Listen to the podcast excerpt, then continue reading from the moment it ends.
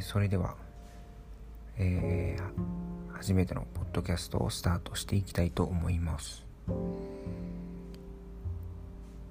えー、このポッドキャストは、え、古典ラジオというまあ話題になっている、え、歴史系のポッドキャストの、え、司会をしていらっしゃる樋口清則さんという方が、えー、まあ、ポッドキャストを使って配信したらいいというような話を、えー、されていて、まあ、自分自身、えー、古典ラジオ含めいろいろなポッドキャストを聞くことを楽しんでいて、まあ、せっかくだから自分も何か発信してみようと思って、えー、始めるポッドキャストになります。まあ1回目なのでまだこの時点ではこのポッドキャストのタイトルとか、えー、趣旨とか方向性とか全く全然決めてないんですけれど、まあ、とりあえず一発撮ってみようと。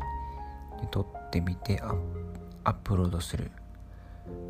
ところまでやってみようと思ってます。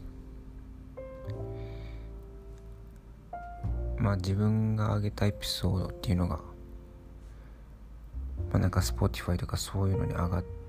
てるのを見たら、まあ、テンション上がるんじゃないかなみたいな思ったんでとりあえずスタートしてる感じになります。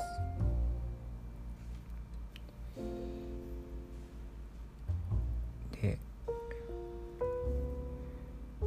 えー、まあ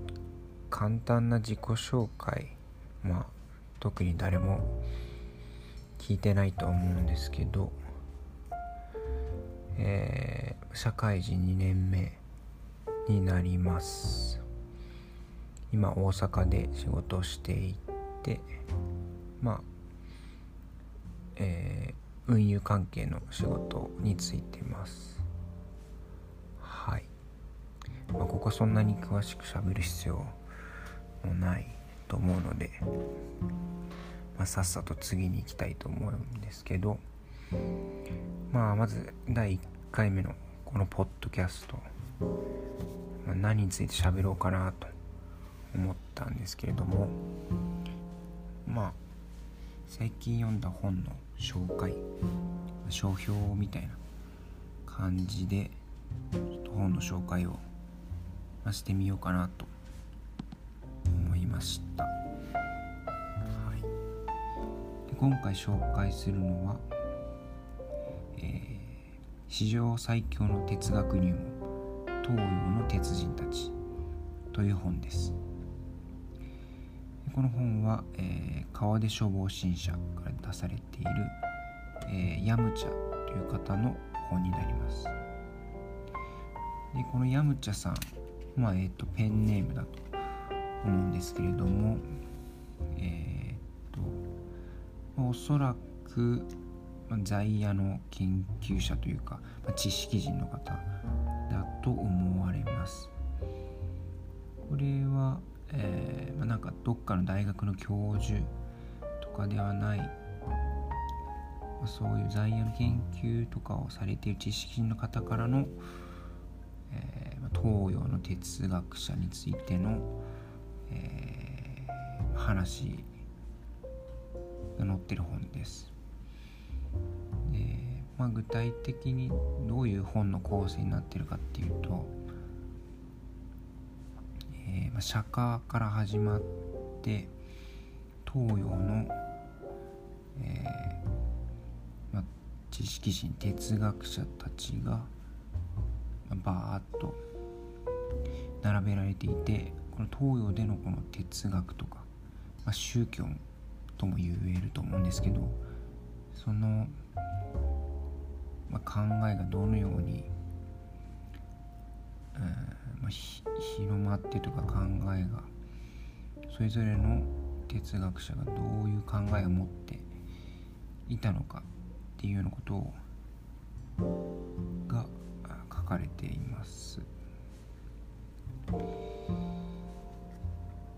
これを読んだきっかけとしては、ま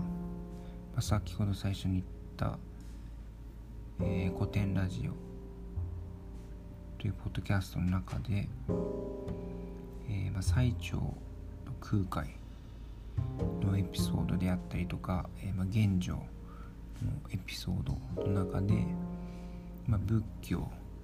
はじめとした東洋の思想哲学っていうことが、まあ、取り上げられててそれを聞いてもう少し自分なりになんか知識をつけたいなと思ってこの本を手に取りました。この本のいいところは、えー、この研その学者による、えーまあ、研究所みたいな形ではなくもっとフランクな形で書かれているので、まあ、自分みたいな初心者にもとっつきやすい、まあ、分かりやすく、ま、書いてある、まあ、ポップな感じも書いてありますね、ま、時々イラストとかも入ってて。っていうのとあとは東洋の哲学っていうことで、まあ、一気一気通貫してこのさまざまな哲学者の思想っていうのがこう一気にこの本で、まあ、学べるっていうことで全体の流れみたいなのを抑えられるっていうのが一ついいとこだなと思ってます。で、えー、まあ釈迦や孔子牧師とかその中国の、まあ、いわゆる春秋戦国時代の哲学者だけでなく、まあ、日本の仏教の、えー、中の流れ親鸞とか道元とかそういった登場人物もあって、まあ、それぞれ個別の、まあ、内容とかを、まあ、全部説明してたら、まあ、キリがないんで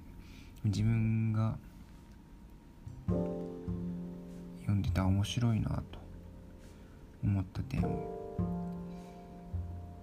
まあ、紹介したいと思うんですけれども、まあ、まず自分全くこの東洋哲学ということに関して知識がなかったのでこの本の中で、えー、まコラムみたいな形で、えーま、3つに分けて東洋哲学とは何かというようなことがあの書かれていてそれが面白いなと思いました。まずこの東洋哲学と、西洋の哲学の違いなんですけれども、えー、西洋の哲学っていうものは、えー、まあロジックによって作られた体系であると。でえー、この過去からの積み上げを学んでいけば誰でも時間をかければ時間をかけて勉強すれば誰でも最終的に理解をできるそういったロジックを積み上げるっていうのが西洋哲学なんですけど一方で東洋哲学っていうのは、えー原理的には知識だけで理解することは不可能だと、まあ、必ず、えーまあ、修行などを通して自分の自分で体験することで初めて理解できる、まあ、それを悟るというんですけれども知識だけでは悟ることはできない。理解はできない。というのがまず大前提の違い。であって。で東洋哲学は、えー、まあ、ある哲学者が初めに結論というか、まあ、自分は悟りに到達したというそのゴールが最初に提示される、まあ、ゴールがスタートみたいな形、えー、なんですね。一方で西洋哲学っていうのは、えー、一番初めの考えから積み上げていく。階段のようなものだというふうにえー、書かれています。はい。えー、まだもう本の解説途中なんですけれども、まあ、一旦このポッドキャスト10分を目安に一つのエピソードでやってみようと思うので一旦ここで区切ってみようと思います、このポッドキャスト続けることになれば2つ目のエピソードでもっとこの本のこと詳しく、話していこうかと思います。では。